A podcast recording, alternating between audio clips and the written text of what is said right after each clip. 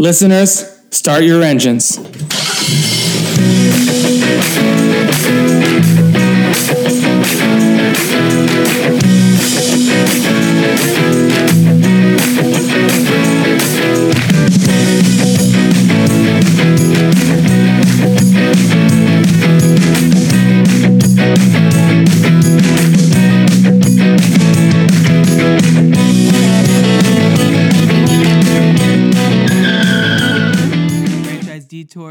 Episode 51. Rob here.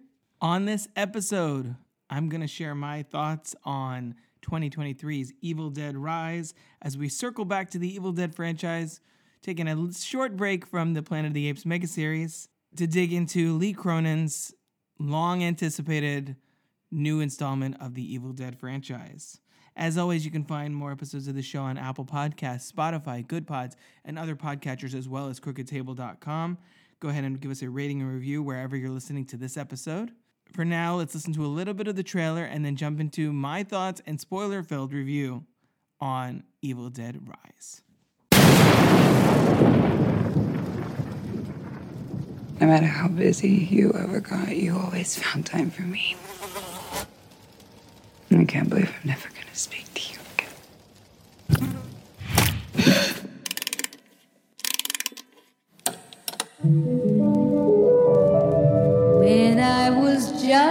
a little girl, I asked my mother What is this, Danny? I found it.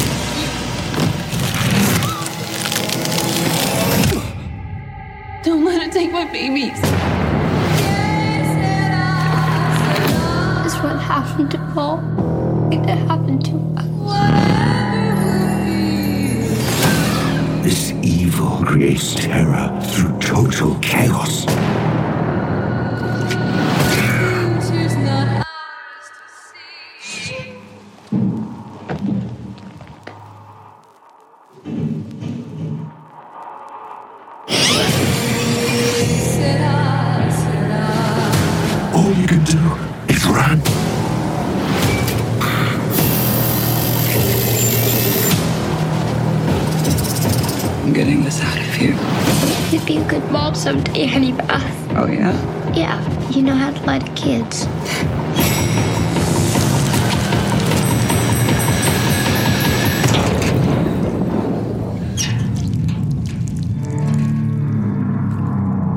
Mom? Mommy's with the maggots now.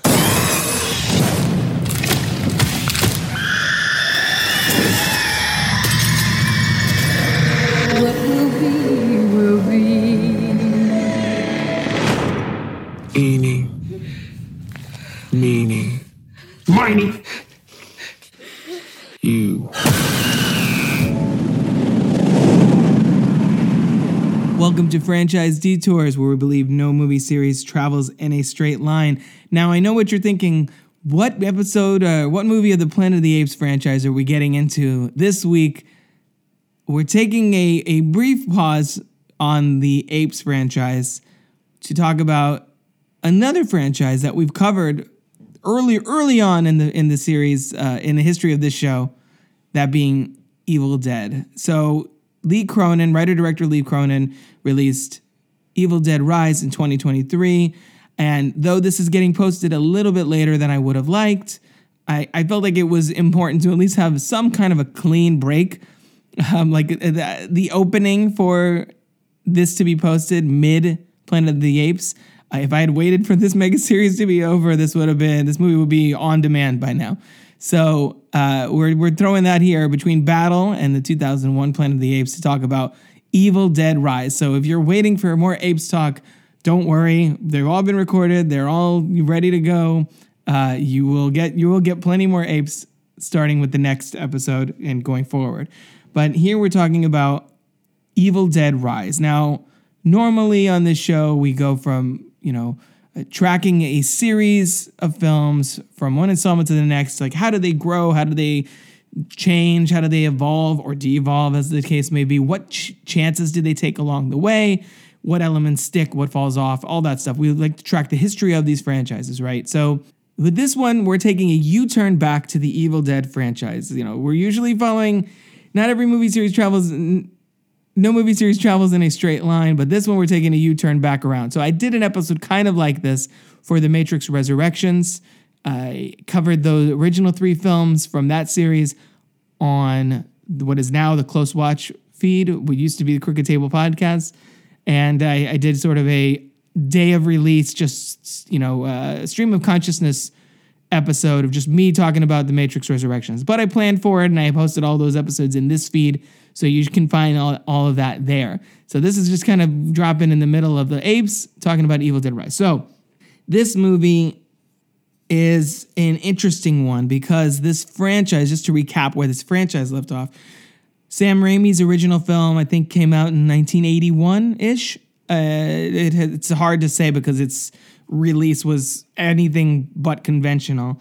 Uh, Evil Dead 2 came out in 1987 and really kind of really uh, started to explode the the cult following of this franchise. And then Army of Darkness, the big studio one in 1992, sort of a track that kind of parallels the Mad Max franchise, which we also covered. Small, tiny movie gets a lot of attention, gets a bigger movie that sort of remakes certain elements, sort of released uh, under different names to, to uh, capitalize or not capitalize on people's awareness of the second one. The third one's a big studio movie.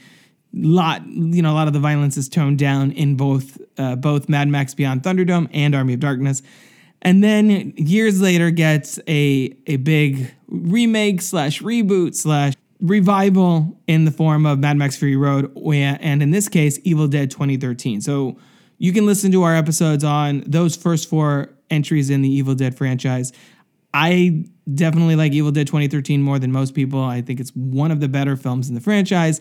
And I like the idea that it is existing in the world of the original films of, of Ash, of Bruce Campbell's character. That, you know, Mia was supposed to meet up with Ash at some point. Jane Levy's Mia was supposed to meet up with Ash in a sequel that never materialized. So after that film came out, for various reasons, Fede Alvarez became more in demand, and uh, Ash vs. Evil Dead ended up happening instead of an, a proper Evil Dead 4 with Bruce Campbell attached. Uh, so the sequel to Evil Dead 2013 never happened. Ash vs. Evil Dead ran its three seasons on Starz, and uh, there are various projects in you know different sorts of development but really all we've gotten since ash vs evil dead was evil dead the game which is a lot of fun and i'm on there you can find me on the playstation network uh, on, with the the um, username crooked table so that that aside this was the first time we were getting a new film in a decade which is which is interesting because it once again introduces a set of new characters there's no bruce campbell there's no jane levy we get Alyssa Sutherland here and Lily Sullivan as Ellie and Beth, respectively, pair of sisters who are sort of estranged. And Beth finds out that she's pregnant and reaches out to her sister, and, and uh, things go awry. Let's put it that way. Her sister is in an apartment complex, uh, an LA high rise, hence the play on words with Evil Dead Rise. And uh, with her three kids, she's she's separated from her husband and they're about to get kicked out because their their building is getting I don't know condemned, knocked down. It's unclear. I forget exactly.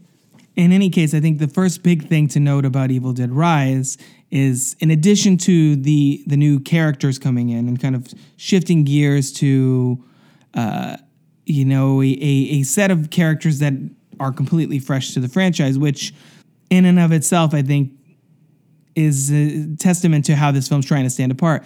The big change, the big, most noteworthy that people bring up is the change in setting. So this film is mostly takes does mostly take place in the apartment complex in the in the hallway and the the apartment itself. There's a there's a very pivotal scene in an elevator and then in the parking garage uh, adjacent to the building. But other than that, we only get glimpses. There's a couple scenes at the beginning, uh, at, at the beginning of the film that wrap back to the cabin concept. So what I think is really interesting about this movie is that it opens up the door to Evil Dead in different settings. And, you know, I've seen things on Twitter, of people even saying about different time periods. Like, well, that, you know, what is what is the path forward for this franchise? So, first of all, I, I love that that that that was where Lee Cronin took this film because I think it's so important for this franchise to grow. I think a lot of people's complaints about 2013 was that it felt it felt uh, you know it felt like it wasn't bringing anything particularly new to the table. Uh, Mia's story that involved drug addiction and her going through withdrawal, which I thought was a pretty clever way of having the character freak out about what was going on in the cabin and in the woods surrounding it, uh, and have that sort of you know plausible deniability of like, oh, she's just you know she's just she'll say anything to get out of here, so she can you know she, she can get, get you know get high and and escape the situation of of the intervention that her friends and her brother had um, put together to try and help her through this rough period of her life. So I, I think that was an, a really fresh take, and it gives that new dimension to that 2013 film. I, I always I hesitate to say remake because again, it's not really the same. It's no none of the same characters, just similar premise, same franchise. Uh, and I think that this one does a really good job of shaking that up because had this been in the cabin, I think that would have been a problem and that would have been sort of the beginning of the end of this franchise. As it is, I think that Evil Dead Rise does a lot to push this franchise into more shared universe territory, more uh, making it more of an ongoing uh, brand that they can expand out. Sort of how, you know, I think Ghostbusters uh, has been sort of at a quandary where, well, people really want these characters and people really need to see more of you know the core four which is to borrow a, a term from Scream, from the Scream franchise. We're just crossing all the Scream, all the um, all the franchises here today uh, I think that everybody got so hung up on those characters and in that world, as opposed to the world that that that that franchise creates. I think that's part of why the 2016 Ghostbusters was received the way it is, uh, in addition to the misogyny as well. But I think a lot of it is that people just didn't couldn't accept an entry in a franchise without the character that they expected to be in the lead. And Evil Dead 2013 eh, broke that mold in that it was the first Evil Dead story not to be Ash centric. And if people love this franchise and they want more Evil Dead, at a certain point, Bruce Campbell's not going to be able to do this forever. In fact, he's saying he's retired from it now. He's still voicing the character in the, in the game. He's still open to doing a Ash vs. Evil Dead continuation in animated form, which I think is a great idea uh, particularly with the way that that series ends. It, it kind of lends itself to uh, animation because the budget for a TV show, show or a movie would probably be higher than than uh, you know these, the typical Evil Dead project. This one, I think, now starts to strip away even more of what people think they want an Evil Dead movie to be. So uh, the first three movies, the first two movies really, are Ash in a cabin dealing with deadites, and that has an expiration date. You can't continue that forever. So I, I like that this movie starts to deconstruct the franchise a bit by taking it out of the cabin, uh, by taking it away further away from Ash and even Mia, and bringing in this other element that I'll get to in, in a bit that complicates the world of Evil Dead a bit. So I, I want to I want to first of all shout out that I think Lee Cronin does a, a really great job writing and directing this film. I think what's striking to me, particularly as uh, as a parent, is that in his previous film, The Hole in the Ground from 2019, that movie is all about the relationship between a mother and son. And this movie also is about parenthood. It's also about taking that that um, the allegorical element of the Evil Dead story, I guess, which is, you know, the, the I guess not the allegorical, but the personal element of it, really, is the first one is about a group of friends and if anything if there's a single relationship it really focuses on it's ash and linda it's about him and his, him having to turn against his girlfriend evil dead 2 for, the, for to the point that evil dead 2 just strips away uh, he strips away the rest of the group and it's not even even his sister cheryl's not there it's just him and linda by the time you get to Evil Dead 2. When they're remaking it, it's like, ah, it's really just him and his girlfriend. The other people were just, you know, we needed to have bodies for the first movie. Um, it's focusing on the romantic relationship.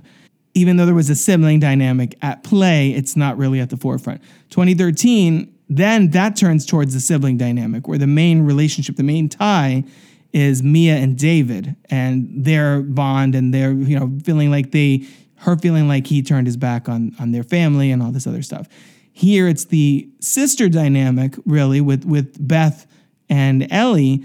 But I would say even more so, what it's leaning on for you know dramatically is Ellie and her kids. It's really about motherhood. It's really about parent child, you know, uh, terror. It's it's about a parent going apeshit on their children, her children in this case. And so, I think that's part of why they what they these three different approaches to the franchise. What makes them so distinct and interesting is that there's just three parallel approaches to the same core concept. There's a book, somebody's going to read it or play a recording either on, you know, vinyl or whatever it may be, you know, and release this evil that's going to sort of augment and pervert these dynamics that are at play in the group. And I think that's that is at in its essence not the cabin, not Ash, that's really what the evil that's the core of the evil dead franchise is this evil spirit that's out there this evil entity that turn that corrupt people and turn them against each other in this case parent child like i said so i think that that's a really interesting entry point and it's clear if you go back and watch the hole in the ground which i don't really think is streaming which is a bummer because it's it's a pretty solid movie um, that that's it's clear that that was lee cronin's take on this material that he was like, okay, well, it's going to be about a parent child. It's going to be about um, what happens when a mother turns against her own her own children and uh, and goes all dead-eyed on them to the point that there's a literal hole in the ground in this movie.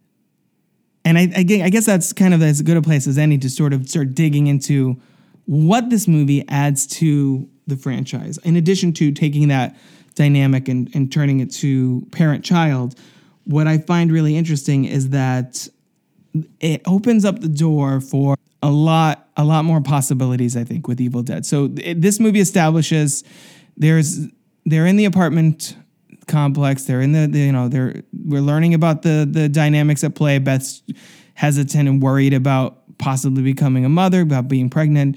And Ellie is sort of struggling with her kids and all this stuff and, and, and trying to find a way to keep her head above water and there's an earthquake that happened. They the, this hole in the literal hole in the ground again, where the characters find a a book, of course, and recordings of the passages of the book being translated and read by a bunch of priests. So what I think is interesting is that if you listen to that scene, they establish there are three books. This is one of three volumes, this book that they have here, which opens up to the possibility that, and the likelihood that one of those books was the Necronomicon Ex Mortis, which is what Ash had. One of those books was the one that Mia and David and company uh, found in their cabin. And then the third one is this the one that the character Danny finds uh, in that uh, I guess it's like a bank vault. Yeah, it's a bank vault. So the apartment complex was built on like what used to be a bank and there was a there's a vault underground that is where they find uh, the book and the recordings and all of that. So there that that I think lends itself to crossovers for these characters. It it sort of pays off a what was meant to be just a, a you know kind of a one-off gag in Army of Darkness where there's the three books. It lends to the fact that maybe those three books are all sort of uh, demonic in nature and all circulating, finding themselves in different places, so that you can literally pick up with these three books any time period and different places and have them sort of wreaking havoc all over the place, opening up the Deadites to the world. I think that honestly, the end of this movie could be tying, could could just you could follow this film and the fact that the Deadites are literally rising, as it says in the title, as you see when that epic title card for this movie where that character is literally levitating out, out of the water uh, that we don't know where that where the evil goes from there. It can continue spreading. It can it could lead to all kinds of crazy stuff. That that could be the moment where the Deadites uh, sort of make it to the the you know, the general population, and in in that case, we might need you know th- some heroes who have maybe been through this before, and uh, maybe band together and find themselves on common ground. So, is this all going to lead to Beth, Mia, hopefully Pablo and Kelly? all kind of crossing paths, Avengers style, and trying to take on the, the forces of the the Kandarian army. Uh, maybe I don't know if they're going to go quite that big yet, but I think that they are definitely sowing the seeds of something in that nature. So I am hundred percent down for that. I think that that is something that could be really fun. I don't want them to go too big with it though, at least not for a while. Like I think that there is ways to you know, post credit scene your way into having these characters all interact. Uh, and if they want to tie in whatever's going on with Ash in the continuation, if they do the animated thing, there's a Bruce Campbell cameo on the recording where you hear a character who's presumed to be another priest. Everybody's like, oh, Bruce Campbell voices a priest. And, this, and like, do we know it's a priest? Do we know it's not Ash? I mean, Lee Cronin's even said maybe that's even Ash. He likes to time travel. So they they could always retcon that and have that be Ash showing up at this meeting with all the priests, be like, "It's a it's a book. We need to get rid of it. It's you know the reason it's Book of the Dead." Whatever whatever he says, basically protesting them reading the passages and translating it. Um, there's a way to tie all that in together, but uh, and I'm hope I'm hoping to see more of that. Uh, it sounds like there is a a for lack of for for lack of a a more germane term Bible for the franchise being developed that they're hoping to do an Evil Dead film every two to three years going forward. Now, whether they're going to start t- tying these threads together or they're going to just keep them separate or add more characters to this world, I, I feel like now is the time to start crossing those streams to bring Ghostbusters back into it and start having them these some of these returning characters even if they're supporting players in some of these projects have them sort of start uh, start establishing that they're in the same universe. You look at this as sort of a soft reboot for the franchise. Uh, uh, you know, requel if you want, whatever, sure, whatever terminology you want to use. I think there's a lot of potential for for that to lead to all kinds of cool stuff going forward, and I am 100% here for it. But let's, I'm going way ahead of myself. I plan to do this in a different order, but again, this is very sort of stream of consciousness. I have some notes, but I'm mostly going off the cuff. Uh, I wanted to focus on Evil Dead Rise itself now and talk about the performances in this because I do feel like Lily Sullivan as Beth. I I I've seen some some critique on her performance and maybe that character not being as compelling, and I think that's fair. I think she gets kind of a, a simple arc in the you know that she learns to become. She essentially evolves into a mother role over the course of this film. It's very aliens in that uh, you know, the, the small girl she's with, her niece that she's protecting is very Newt esque. So there's there's definitely that element of it too. And Alyssa Sutherland, obviously deserving of all the praise she's been getting. It's it's so much. You know, she's got the more the more fun role. She's she gets to say crazy stuff. She gets to, you know, uh, all the the the sequence in the peephole with her trying to convince her daughter to open the the the the um to open the door and she's like, go. Oh, nothing that a big hug and kiss from you can't fix, and do it for mom and dad. And the voice modulation, all the sound design in this thing is really impressive, which is not not surprising considering Evil Dead's kind of uh, kind of like likes to mess with us in that way. You know, the voice going back and forth from demonic to sort of sweet and trying to be uh, manipulative. It's sort of kind of part, kind of the Deadites mo. So I love that they keep that alive here. It's also, you know, I've heard Beth sort of negatively compared to Mia, and I think that's not entirely fair because Mia has the complexity of being both hero and villain in that film, which I think is part of the twist of the 2013. I think in a lot of ways, at least the way the movie's structured, I think we're supposed to think David is the Ash character when really Mia is her own Ash character, which is I think a much more a much more successful and satisfying arc and viewing experience. I think Jane Levy rules in that movie. And similarly, I do think Alyssa Sutherland is the is the sort of breakout star of this in a lot of ways. But I, I think you know don't sleep on Lily Sullivan. I think she, a lot of fans, a lot of the Deadites in the Evil Dead fan community have really latched on to Beth as a uh, as an avatar, as a as a potential you know new final girl to sort of carry, maybe even carry this franchise forward. If not, she does a solid job in this movie. So I I, I do love all of that. One thing I will point out that I did notice in this movie uh, is that the accent work here is a little a little dodgy at times. It's I had no I know nothing about any of these performers when I went to see the movie, and it's pretty clear that most of them are Australian, and that definitely turned out to be the case afterwards when I did a little research on the actors. So there's that, but I, I don't. It's nothing that takes away from the movie. It's just like oh okay, the American accent eh, could use a little work, but I I, I don't think it it doesn't undermine the story at hand at all. Uh, it's just um, one of those little funny things that you notice when you watch films. And let's see.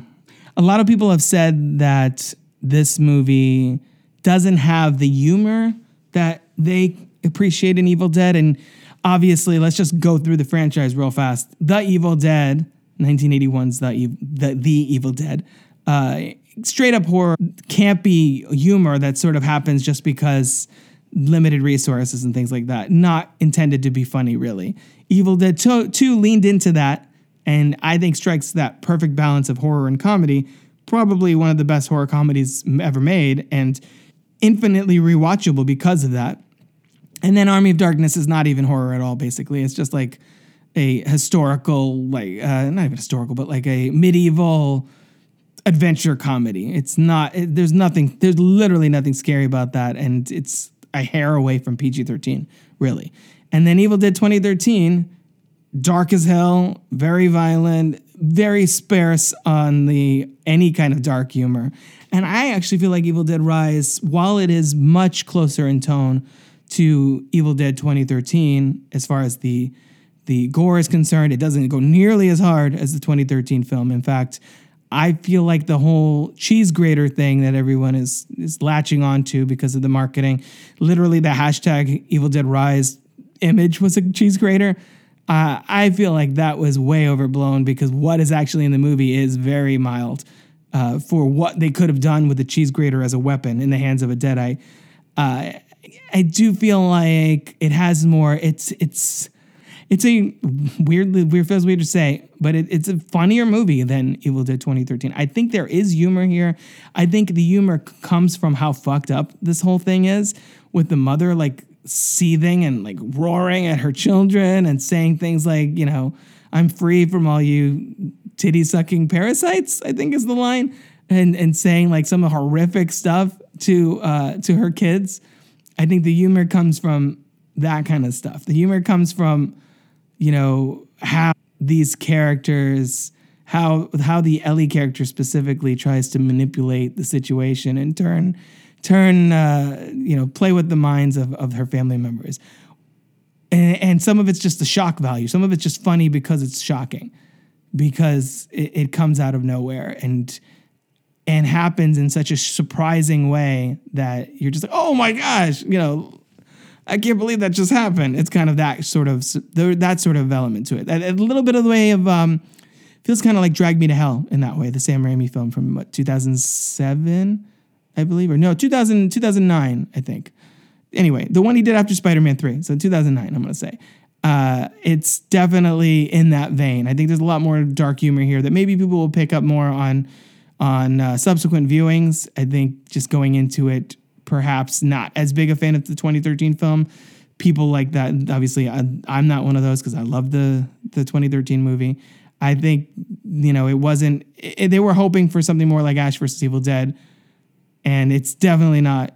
It's definitely not that. This is a this is a definitely a more serious, if you can call Evil Dead that, dark, less playful version of the franchise, and I'm okay with that. I feel like if you want the Bruce Campbell led sort of slapstick horror.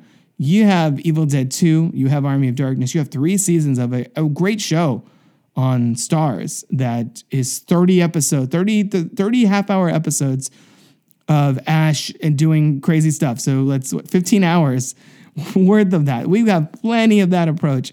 I'm fine with them staying a little closer to the 2013 uh, film with this and and going forward maybe trying to tweak that balance a little bit more in, in uh, on the comedy side i think they could definitely amp that up a, a, a notch or two but um, i like it staying this this dark and, and such. If anything i wish this movie would have gone slightly darker uh, with the with the gore if we were going to do do that.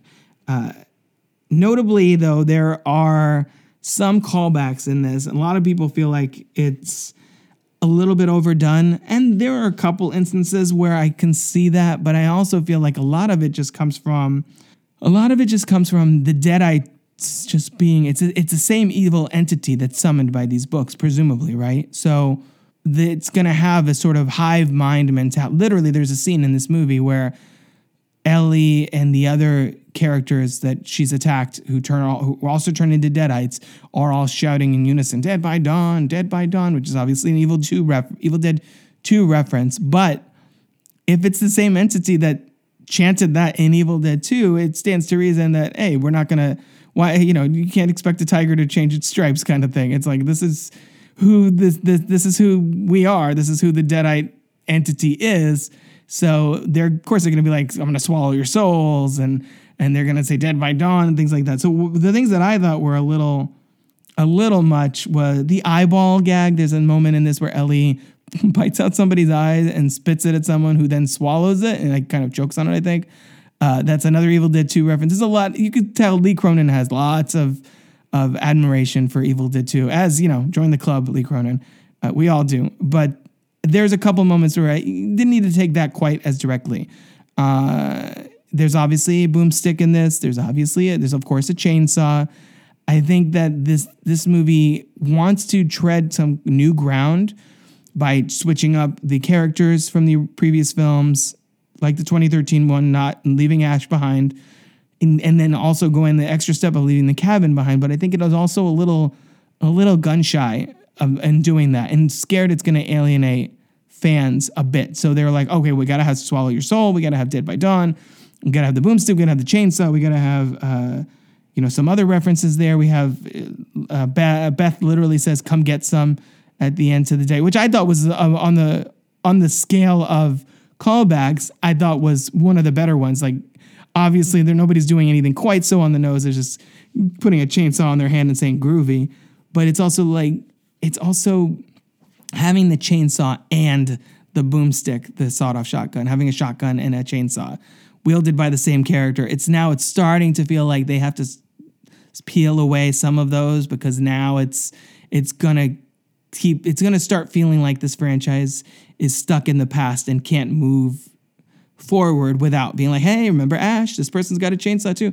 I, I we thankfully I'm just glad that Beth's hand didn't come off in this movie because they did that with Mia in 2013 where her hand is is under a car and so she just straight up like pulls away from it and like leaves her hand behind and so she literally uses the stump to push the chainsaw into abomination mia's mouth and the uh, through about the the abomination's body in at the end of that film we don't go that far so i think we're taking baby steps away from it and i think that's that's all good but it needs to continue to grow and uh, distance itself from Ash, respectfully, obviously. If, if we have anything from the Ash thread continuing, I think it needs to be Pablo and Kelly. And we're to keep his uh, the Ash story alive. Spoilers for Ash vs. Evil Dead. It ends with him sort of in a, a post apocalyptic future, so not unlike the original ending of Army of Darkness. And I think we need to let Ash be much further down the timeline dealing with that in animated form, voiced by Bruce Campbell, of course and then have Pablo and Kelly be sort of the representation of the Ash uh, series of films going forward. So if we have anything going on with Mia and Beth, like if those two meet, I think Pablo and Kelly should definitely be a part of it because I loved those actors, I love those characters, and I thought that you know they're they're respected and loved enough by the fans that I think they they need to be part of that uh, part of that continuing plan going forward. And I saw today on social media that uh, Dana DeLorenzo, who played Kelly, is hanging out with Lee Cronin or meeting up with him at least. So maybe they're discussing now that the box office receipts are in for Evil Dead Rise and it's doing very well. I think it made I saw 80 million worldwide over after like two weekends, I think. So that's good for this movie. So hopefully everything will go ahead as planned, and we'll get to see some crossover action happening. Uh, there was also obvious, uh, you know, the most obvious callback here being to The Shining, uh, with the elevator full of blood, and there's a couple other ones here and there that um, that are just Lee Cronin's kind of tip of the hat to some of his favorite horror films. So I don't have issue with that. I just think it's it's it's uh, you know it's necessary to bring up because it's so obvious. It's like I guess homage, but that's kind of stretching the, the term homage to uh, hilarious new heights. But it's clear that that's where most of the 1,700 gallons of blood they used for this movie uh, happened, literally filling the elevator with that. Uh, and uh, you know having that go go go crazy in the third act with uh, with the Elliot character. I already mentioned the fisheye lens and the the shots through the peephole. There were some creative kills. Uh, there's a tattoo uh, needle that's going on in this. There's there's there's some really interesting uh, visual things that happen here that I really like. The creature effects towards the end really surprised me. We get sort of a I don't know the Ellie and the different other Deadites sort of combine into one giant like monster, hulking deadite monster thing. Uh, it, feels to me that that was probably some CG because it was so in shadow that you couldn't really see it clearly. Probably because it maybe it wasn't they couldn't get it quite where they wanted it to be. I'm not for sure if that's CG, but I would my speculation would be that was CG and it wasn't you know up to snuff with the way the rest of the film looked. Uh, so I, I you know I'm really hopeful that this is a positive step for this franchise. I think it keeps the momentum really going for this for this series. We're five movies in and a TV show, all of which are excellent. I, I enjoy all of these to varying degrees. Evil Dead 2 is still the top for me, probably followed by 2013, maybe then Army of Darkness, and then this. But like these are all four out of five stars and higher uh, for me. So it, it's it's insane to me that any movie franchise, particularly in the horror space, is five movies in, and it's five strong movies straight in a row. Uh, so I hope that they they keep that momentum going. I think there's something really, really, you know, uh, this this box office gross for this movie proved that there is the audience is hungry for more. We're, we're open to seeing new things. We don't need necessarily Ash involved in every single Evil Dead project. Uh, they kept it to a nice tight 90 minutes as it should be for an, an Evil Dead story. Uh, you know, between this and Renfield, we're seeing a lot more of that kind of genre storytelling in the horror space with like 90, 95 minute runtimes. I think keep keep that going. Keep pushing beyond the cabin, pushing the boundaries of where this franchise can go. I think it's such a, a like you know the studio is just thanking their lucky stars that they didn't just drop this on HBO Max as was the original plan. I'm so glad we were I was we were able to see it in theaters, and I really love what they did here. So I I, I think going forward they have so many options um, for this franchise. Do I want to see more Beth? Yes. Do I want to see Mia again? Yes. Do I want to see Pablo and Kelly? Yes. Do I want to see you know, I saw a, a, Twitter prompt where people were like, "Oh, you know, there's these multiple ideas for what an Evil Dead sequel of this could be. It could be more Beth. Could be the story with those priests. Could be uh, the follow up of like what happened in the apartment complex when the people come to clean it. To with that bloody mess that that, uh, that Ellie turned into after going in that like grinder.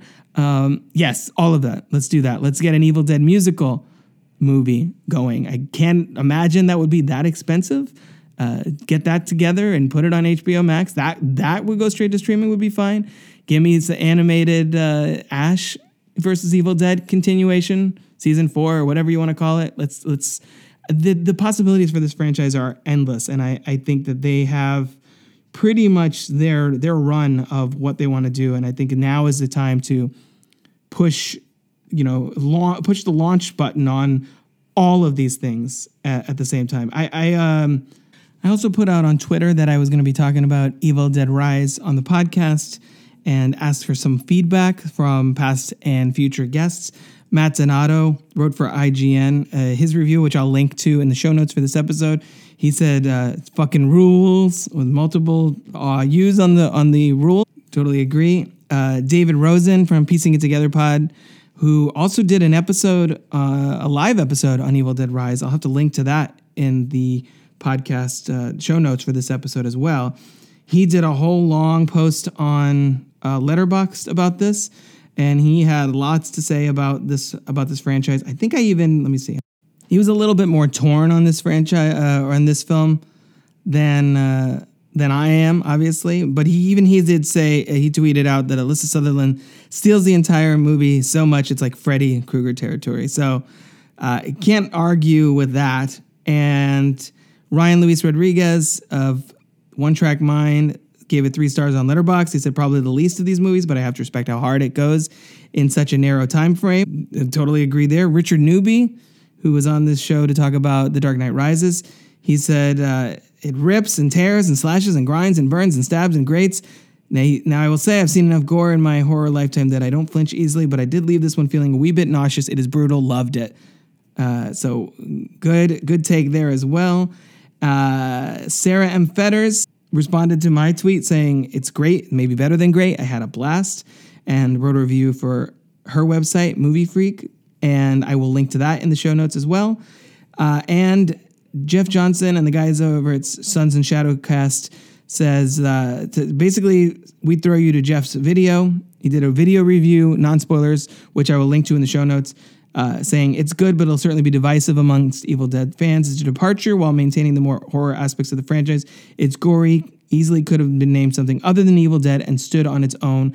I do agree with that. It could have stood on its own, but I think that's part of what we're at, like a, why we're such a critical juncture for this franchise. Like it needs to learn to not play to play the hits of of what people expect Evil Dead to be and stretch its stretch its wings. I'm trying to think of a more Evil Dead appropriate uh, metaphor there, but it needs to you know it needs to rise above that all and float above a bunch of water while a badass title card is, is happening behind you. Um, and, and I think this is this is the film that's gonna forge a new path forward. Now, whether Lee Cronin becomes the new Evil Dead guy and continues doing these movies, uh, who knows? I, I think this movie makes a a decent case for why he could do that. Uh, I don't know that I would love to see him or any filmmaker really locked into this franchise. I think it's fun to have different like up and coming filmmakers come in and do their do a version of the Evil Dead, and you know maybe following a, an overall trajectory for what they want this franchise to be or what the rules of this franchise are. If they want to go that route, I I think that the franchise has done pretty well for itself, just sort of playing it by year, movie to movie, which we got into on our episodes where the uh, the rules kind of change a little bit as it goes along. It's just they're playing fast and loose with the Deadite mythology, as it were. Uh, so I think there's a really bright future ahead for Evil Dead as a franchise, as a brand. I think we're going to see lots more of these going forward. And this being the really the first since we since I started franchise detours, really the first new installment of a franchise that we have covered uh, on this feed. I, I, guess we'll have to keep this going. We'll have to do this again. I'll do another one of these, either just me or me and, and a guest talking about Evil Dead 6, whatever that ends up being. Um, but for now, I hope this was enjoyable to hear my thoughts on Evil Dead Rise. Sorry it took so long to go up. Uh, life happens, and uh, thankfully, this film is very much still in the conversation. Now, I want to know what are your thoughts on Evil Dead Rise? Is this a strong start to the continuing future of this franchise? Is this a continuation on the downward spiral following the 2013 film? Are you happy with the changes that they're making to sort of switch up the formula, or are you just just want more Ash and Bruce Campbell, which is, you know, we all want that. So same. Um, uh, let me know. You can find me on Twitter at Crooked Table, same handle on Instagram, and via email at robert at crookedtable.com. We'll be back next episode with your regularly scheduled Planet of the Apes uh, discussion on Planet of the Apes 2001 from director Tim Burton. So stay tuned for that next episode. For now, that's a wrap on another Crooked Table production. Get you in the next stop, everyone.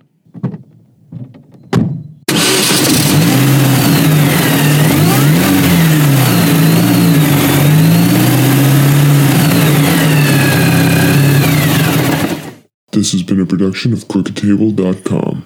All rights reserved. The art of the little KED.